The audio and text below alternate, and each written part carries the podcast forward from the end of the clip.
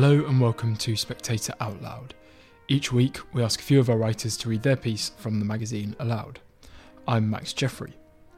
On this week's episode, Richard Dawkins tells us how to convert an atheist to a Christian. Lisa Haseldine explains the dire state of the German army. Douglas Murray looks at the return of the Trump show. Cindy Yu reviews a high ranking Chinese intelligence officer's account of life under the CCP. And Mary Wakefield wonders whether it's wrong to track her child. First up, Richard Dawkins. Monday and Tuesday, I gave over to two long conversations with Arvid Ågren, a Swedish biologist who wants to write a scientific biography of me. As the author of The Gene's Eye View of Evolution, he knows the subject inside out. Disconcertingly, he seems to have read every word I've ever written and has an almost telepathic familiarity with my entire stock of humorous anecdotes. I wouldn't put it past him to divine what my mother, who died at a 102, would certainly have said. But I don't understand.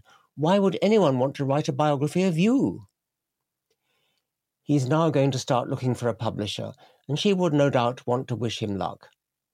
I'm reminded of a nice publicity campaign for one of Douglas Adams's books a cardboard dummy of a little old lady in a hat saying, Hello, I'm Douglas's mum. Do buy his book, it's awfully good. If anyone merits a good biography, it's Ayaan Hirsi Ali. Her autobiography, Infidel, chronicles her extraordinary life from childhood in the Islamic hell for women of Somalia, her escape to the Netherlands, where she swiftly learned Dutch and became an MP, then the all too credible threat from the jihadist murderer of her colleague Theo van Gogh, pinned with a dagger to his corpse. After moving to America, this valiant, charming intellectual warrior became a stalwart of the atheist movement, on a par with Christopher Hitchens, Dan Dennett, and Sam Harris. But now, in an astonishing volte-face, she's announced her conversion to Christianity. Imagine the Pope suddenly becoming an atheist, or worse, an orange man, you'll get an idea of the fluttering in atheistic dovecotes caused by Ayaan's tergiversation. I asked her whether she really believes in fundamental Christian tenets such as the afterlife, Jesus' resurrection, and his parthenogenetic provenance. She doesn't. I got the impression her Christianity is a matter of politics more than belief. Christianity is our best bulwark against Islam. Well, if rooting for benevolent Christianity in preference to malign Islam is all it takes to be a Christian, I'm a Christian too. There's more to it than that, and I certainly haven't done her justice here. Fortunately, a public meeting has been arranged in New York this May under the title Dissident Dialogues, where we can thrash it out. I'm looking forward to it, not only because I adore Ayaan, but the brilliant Steven Pinker will be there. Also, John McWhorter, whom I've long wanted to meet, and Kathleen Stock, the brave feminist philosopher disgracefully hounded out of Sussex University by a howling mob because she dared to use woman to mean what it actually does mean in English.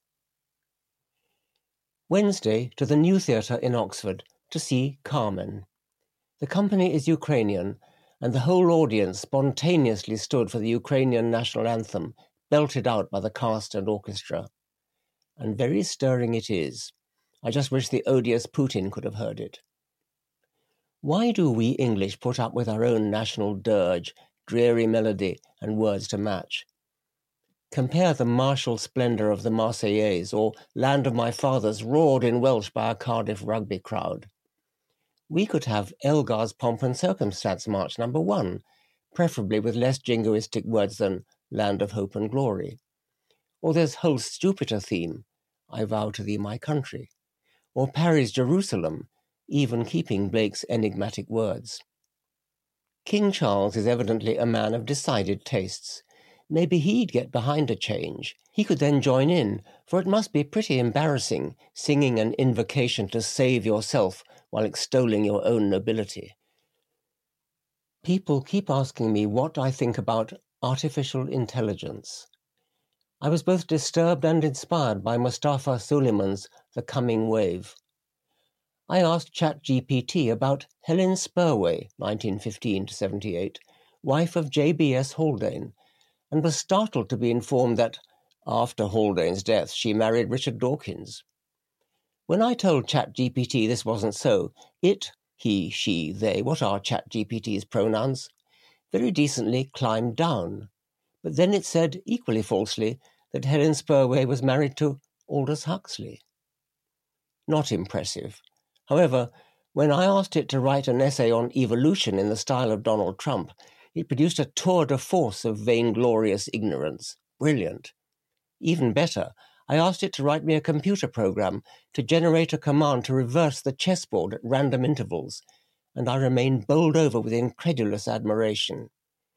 With a mixture of trepidation and exhilarated curiosity, I await our future. That was Richard Dawkins, and next, Lisa Haseldine. Last year, Olaf Scholz, the German Chancellor, made a pledge that would have been unthinkable not long ago to send a combat brigade to be permanently deployed in Lithuania. The plan was to station almost 5,000 troops an hour away from the Suwalki corridor, the 40 mile long border between Poland and Lithuania, flanked by Belarus to the east and the Russian enclave Kaliningrad to the west. Scholz and his new defence minister Boris Pistorius wanted to transform Germany's military from a medium sized operational force to one which can be Europe's first line of defence if Vladimir Putin ever attacks a NATO territory. If Scholz's announcement seemed too good to be true, that's because it was. So far, just 30 German soldiers have been sent to Lithuania. The pledge also came as a surprise to the Bundeswehr, Germany's armed forces, who were not consulted beforehand. Pistorius, whose only military experience is his year in national service more than 40 years ago, believes in the politics of big targets. If you announce a plan, others have to find a way of making it work. The speed of the project clearly shows that Germany understands the new security reality, he said. We have to take into account that Putin will one day attack a NATO country. According to a classified document leaked to the tabloid Bild, the Bundeswehr is wargaming scenarios of a possible Russian attack on the Suwalki corridor by May next year. But if Scholz and Pistorius had consulted the military, they might have been warned against wishful thinking and told that regalvanizing the Bundeswehr is a far harder job than their rhetoric suggests.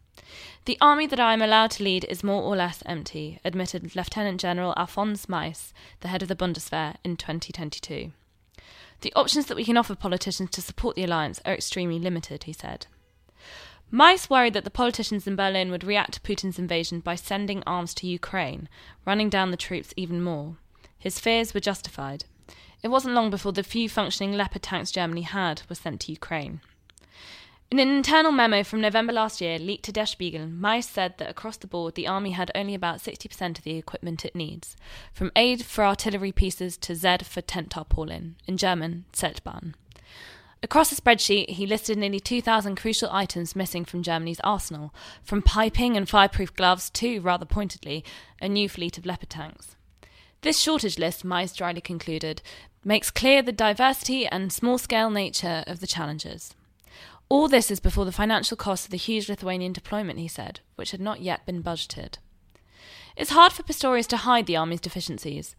One of the two tank brigades he's promised to Lithuania, the Panzer Battalion 203 from Augustdorf, North Rhine Westphalia, has no tanks. He says replacements for the stock of Leopard 2s which were sent to Ukraine will be directly delivered to Lithuania in 2026, assuming, that is, the contractors deliver on time.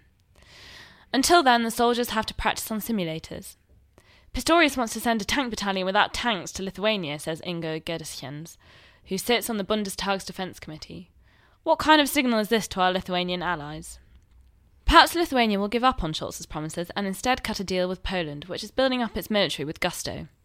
Poland may soon become the biggest contributor to Europe's security. Its military has been designed to deter Russia for decades, while Germany has been half hearted about defence ever since its reunification. Back then, the German military was capped at 370,000 soldiers, and funds previously earmarked for defence forces were instead channeled into economic relief for former East Germany. Investment in the Bundeswehr never picked up. One audit commissioned when Ursula von der Leyen was Defence Secretary showed that of the Luftwaffe's 388 aircraft, 121 were ready for immediate deployment. Only one of its four submarines was seaworthy. Of its 180 Boxer armoured combat vehicles, 70 were deemed unfit for deployment. The nadir came in 2015 when German troops taking part in NATO exercises in Norway had to make do with broom handles painted black to simulate Boxer tank guns because they couldn't get hold of the real thing. In 2019, a few months before von der Leyen quit the government to become president of the European Commission, German forces were using mobile phones during a NATO exercise instead of encrypted radio equipment. As recently as December 2022, in an exercise preparing troops for the NATO High Readiness Response Force, all 18 Puma infantry fighting vehicles being used that day broke down. One spontaneously caught fire. The depressing thing is that very little has changed, as Ukrainians using German kit have found out. Just before Christmas, Pistorius visited a workshop in Lithuania that was fixing Leopard 2s sent back from Donetsk. He brought an entourage with him, including journalists, who were expecting to see war damaged vehicles, but most had just broken down and were being fixed. Unfortunately, only a very small number of the battle tanks delivered can still be used by Ukraine, admitted Sebastian Schaefer, a German member of the Bundestag who was on the trip. German army numbers, which fell to an all time low of 177,000 eight years ago, are supposed to be at 183,000, but the military is struggling to find enough recruits to serve even at this strength. Scholz's goal of 203,000 troops by the end of the decade seems fanciful. Pistorius is now talking about bringing back conscription. But where would these conscripts sleep? We don't have any barracks for this, says Marie Agnes Strack-Zimmermann, chair of the Bundestag's Defence Select Committee. We don't have sufficient staffing levels for training, and we have long since reduced further resources for conscription. As a last resort, Pistorius recently admitted that he'd consider allowing foreigners into the army to boost its numbers. He's not the first German defence minister to play with this idea. Von der Leyen considered it in 2018, but the scheme never got off the ground as it was met with a lukewarm response from Germany's neighbours, who were concerned the Bundeswehr could poach their best recruits. Scholz, working with a 100 billion euro defence budget, is scrambling to restock the Bundeswehr's depleted kit. He has agreed to spend 3.3 billion on an Israeli missile defence system, the largest export deal in Israel's history. A 10 billion order for F-35 jets from the USA will be delivered by 2029. Last week, a deal worth 50 million euros was announced for the procurement of nearly half a million protective decoy flares reported 1.5 billion euros was spent updating the Bundeswehr's communication technology at the beginning of last year, buying enough new radios for 34,000 military vehicles. But there have been reports of breakdowns, weak radio batteries, and trouble with installation. Many of his orders will not arrive until the end of the decade at the earliest, and already there have been delays. An order for 367 military trucks had been held up by rows about whether funds were indeed available for the second instalment. There's an old joke in Yes Minister that the role of a defence ministry is not really to defend the country, but to make people feel as if they are safe. Pistorius and Scholz are failing on both accounts. That was Lisa Haseldine, and now Douglas Murray. Well, that's that. It now looks certain that Donald J. Trump is going to be the Republican nominee for president this year. At the time of writing, Nikki Haley is still hanging on in the primaries, but the contest is essentially over.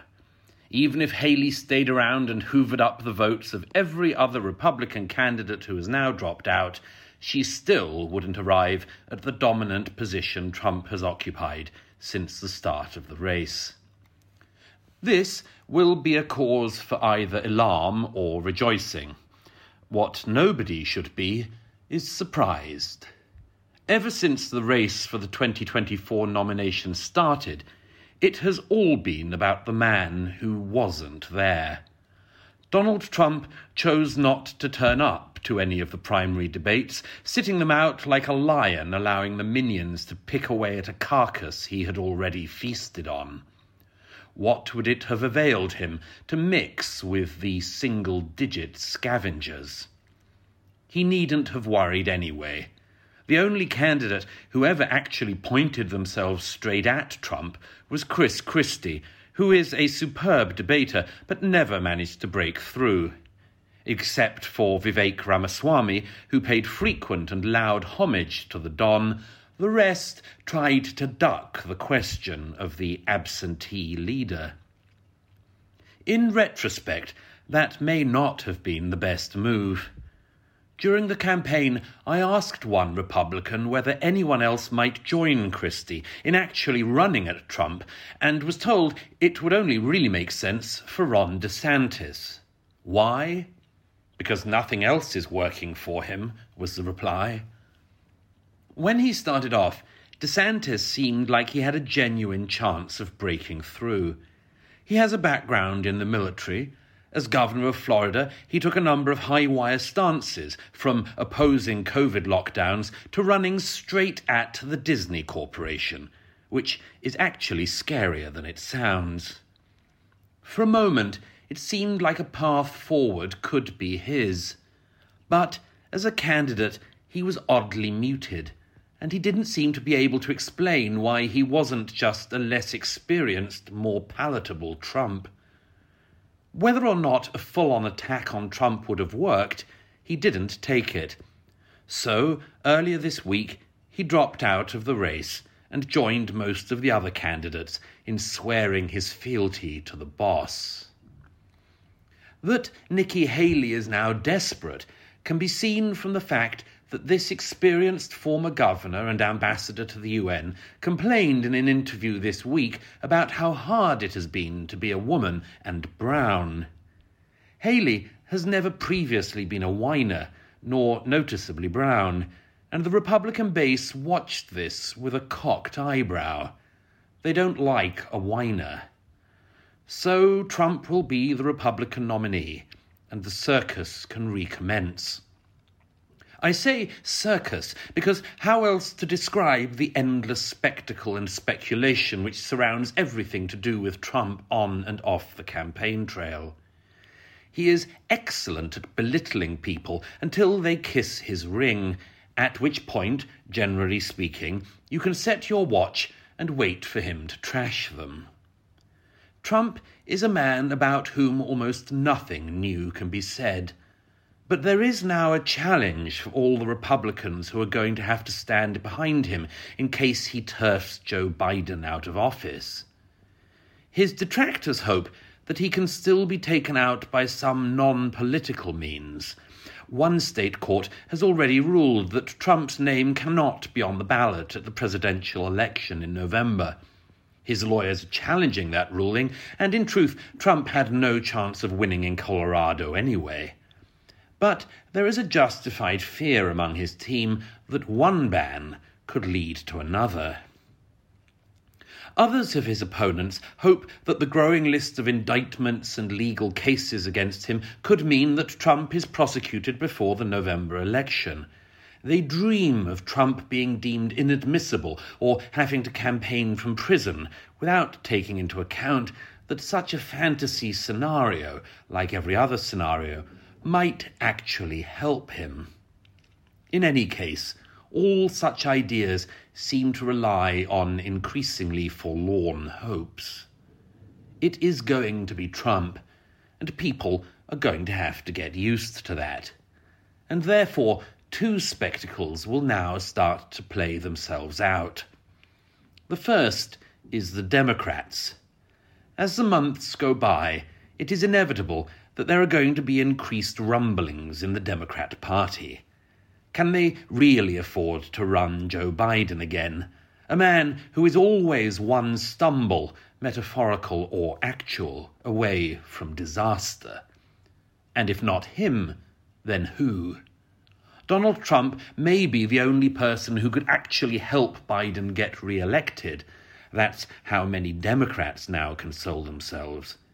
But if the American economy goes into recession this year, or there is any other kind of financial downturn, the odds of Trump beating Biden increase significantly. And then there is the Republican Party, where there is a deeper moral crisis.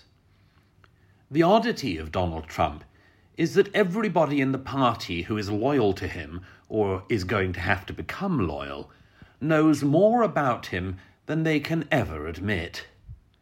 January the 6th was not a serious attempt to overthrow the US government. It was not an insurrection, as the left wing media has insisted for three years. But it was a disgrace. And it was egged on by Donald Trump, who marched his supporters to the Capitol and let them rampage there for a considerable time before he called them off. That should make him unfit for office, but it clearly hasn't.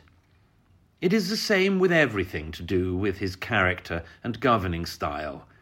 And yet, a Trump presidency would offer conservatives in America and the rest of the world an opportunity to reverse four years of Biden's policies and solve a number of major problems on the home and foreign stage. Is Trump the ideal tool to use against the Democrats? Almost certainly not. But he's the tool the base have chosen. The world will now get to see whether that was wise. That was Douglas Murray. And now, Cindy Yu. All families have secrets, but few family histories are classified by the state. After the death of Snow's father, his study is cleared out by officials from the Chinese Communist Party. But Snow discovers letters and unmarked hard drives hidden in hollowed out dictionaries that they'd missed. The material reveals that her father was a high ranking intelligence officer in the party, handpicked to build China's intelligence service after the founding of the new People's Republic. He had hidden them for his family to find. This isn't the setup for a new spy novel, but a true story in 2018, Snow handed the trove of material to the Chinese journalist Xinran, who has collated it in The Book of Secrets, translated by Will Spence. It tells the tale of a family close to the nerve center of power since the birth of the People's Republic, through voice recordings, photographs, and the letters Snow's father, Jie, wrote to her mother, Moon. Together, they form an exceptional account of how communist authoritarianism evolved in China. Xinran has anonymized the family to protect those they still know inside the country. In the 1940s, when still an undergraduate at the elite Tsinghua University, Jie secretly joined the party, believing it to be the answer to the country's malaise. As a child, he'd seen a Chinese woman stabbed to death by Japanese occupiers for smuggling rice, which traumatized and radicalized him. Being assigned to intelligence work reflected the party's trust in him, but it also meant that he was able to see the organization's darkest side. There were red flags from the beginning. A fellow student at Tsinghua was shot, along with his parents, for waving a Kuomintang flag on Tiananmen Square after the communist takeover. When acute famine set in after the Great Leap Forward, Jie could see the true damage the party was wreaking on the country military intelligence found that there was mass starvation in the countryside as a result of officials falsifying grain harvests a few years earlier. Quote, in some areas, people don't even have the energy to bury their relatives, Jie wrote. His letters also reveal that the Soviets had coerced China to join the Korean War in return for continued technical support, and that the majority of Chinese prisoners of war from that conflict chose to go to Taiwan on their release instead of returning to China. Revelations like these are still controversial in China, where history is constantly erased and manipulated by the party. This collective amnesia, as Xinran calls it, means that most Chinese don't know their own history, while those outside China have most access to the truth, often from English language sources. Which makes the Book of Secrets a particularly rare thing, a candid insider account showing just how much the party knew and how much it covered up. There's a tragic parallel between the CCP's stranglehold on China and Jie's control over his wife, the other story that emerges. Quote, I've often thought of myself as your mentor, your political patron, he tells Moon years into their marriage in one typically patronizing letter. She'd been a student when he was an instructor at the military academy in Beijing, a power dynamic he never shook off. To prevent her going to Korea to aid the war effort before they were married, he secretly told the party about her family in Taiwan, which would have repercussions for decades after. To break up her courtship with another man, he triggered an investigation into the rival, which ended with the man's exile to a Siberian labor camp and Moon marrying Jie out of necessity. In trying to become her protector, he became her jailer. In return, she punished him with silent resistance ever after. Jie couldn't say much of this to his children when he was alive, so he left the letters and recordings for them to find. They reveal a man who struggled to accept that his marriage and politics were both mistakes. Throughout his career, he'd been purged and arrested numerous times. There's one particularly poignant gap in the letters between 1966 and 1976, the 10 years of the Cultural Revolution in which he'd been sent to a labour camp. But it was his final arrest in 2009 when he was in his 80s that really knocked his faith in the party dead. Am I still a communist? Has my life been lived in vain? he asked after his release. In the later letters, Jie seems optimistic that the internet will usher in a new open age, presenting, quote, our only chance of escape from the party's control. That now looks like misplaced hope. Jie died in July 2017, a few months before Xi Jinping's abolition of the two term limit on China's presidency. Is escape still a possibility? The first step must be for China to learn about its past. That was Cindy Yu, and finally, Mary Wakefield. One evening a few weeks ago, I was pottering about alone when I became aware of a feeling of great relief, of joy almost, without quite knowing why. When you spend every waking moment with a seven year old, it often feels euphoric to be alone. But that wasn't it. By mistake, I'd left my phone behind, but that wasn't quite it either. It wasn't that I couldn't be contacted, I realised, so much as that I couldn't be tracked. My iPhone, with its inbuilt GPS, was at home, logging only its own dismal existence. The Find My Friend function, which at my family's request I keep switched on, was defunct. I was unfindable. It was joyous. I'm aware that I'm making this sound dramatic, as if I've narrowly escaped a hostage situation. And I see that for most rational people, there's nothing to object to about an app like Find My Friends. All it does is to allow a group of pals to share their location with each other. And, as my husband and nieces patiently point out, it saves a lot of angst and effort. Just by opening the app and looking at its map, you can see if your friend or family member is stuck in traffic or held up. No need to call, no fumbling to answer in the fast lane.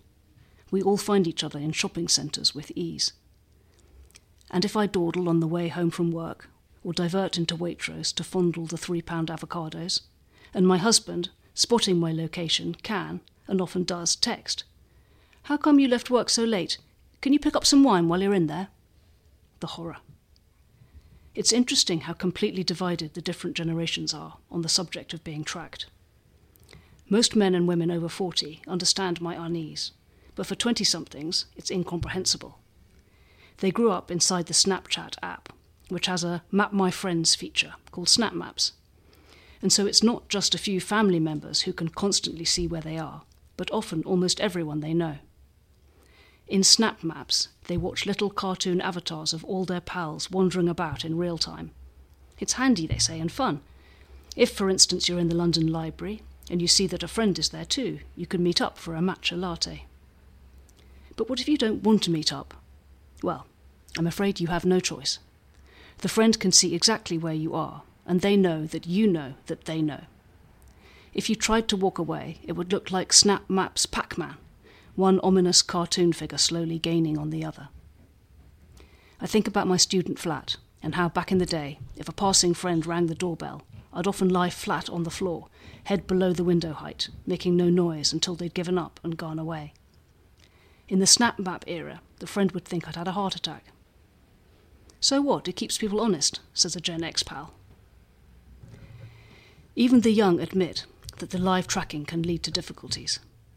Because it's considered rude to remove a person from your network, couples who split up still seem to share their location with each other.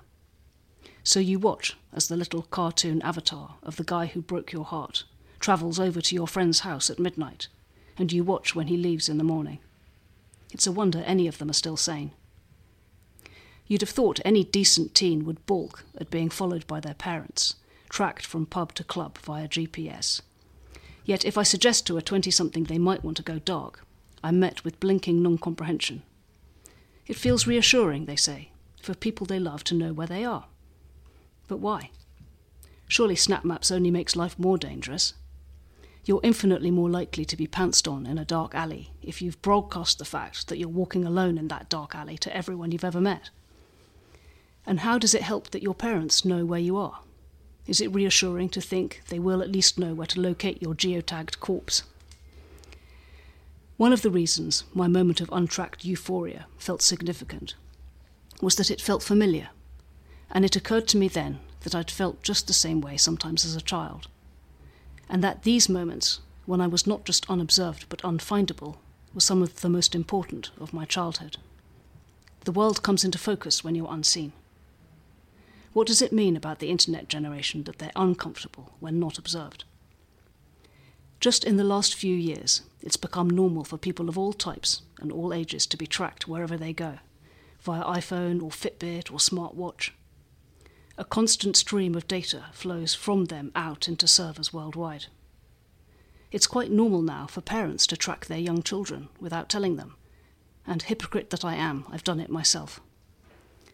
There is many a Mumsnet thread devoted to where best to hide an Apple AirTag in your child's clothes. Avoid the school bag, as it's easily left on a bus and you'll give yourself a heart attack. I have in the past cut a hole in the hem of my son, son's school jumper and sewn a tag in, just to be safe. What's the harm? But there is harm, I'm sure of it. Once you've started to track, there's no going back. And the more you track, the more dangerous it feels not to. Why risk now what you didn't risk a few days ago? It feels like tempting fate. And if your child did go astray and you'd chosen not to track them, how much more culpable would you feel? I think now about my son and about how I'd feel if I discovered that I'd been tracked without knowing it through my own childhood. All those moments when I thought myself undiscoverable, a lie. I'm not sure we have any idea what we've lost. That was Mary Wakefield, and that's it for this episode of Spectator Out Loud. Thank you very much for listening, and do join us again next week.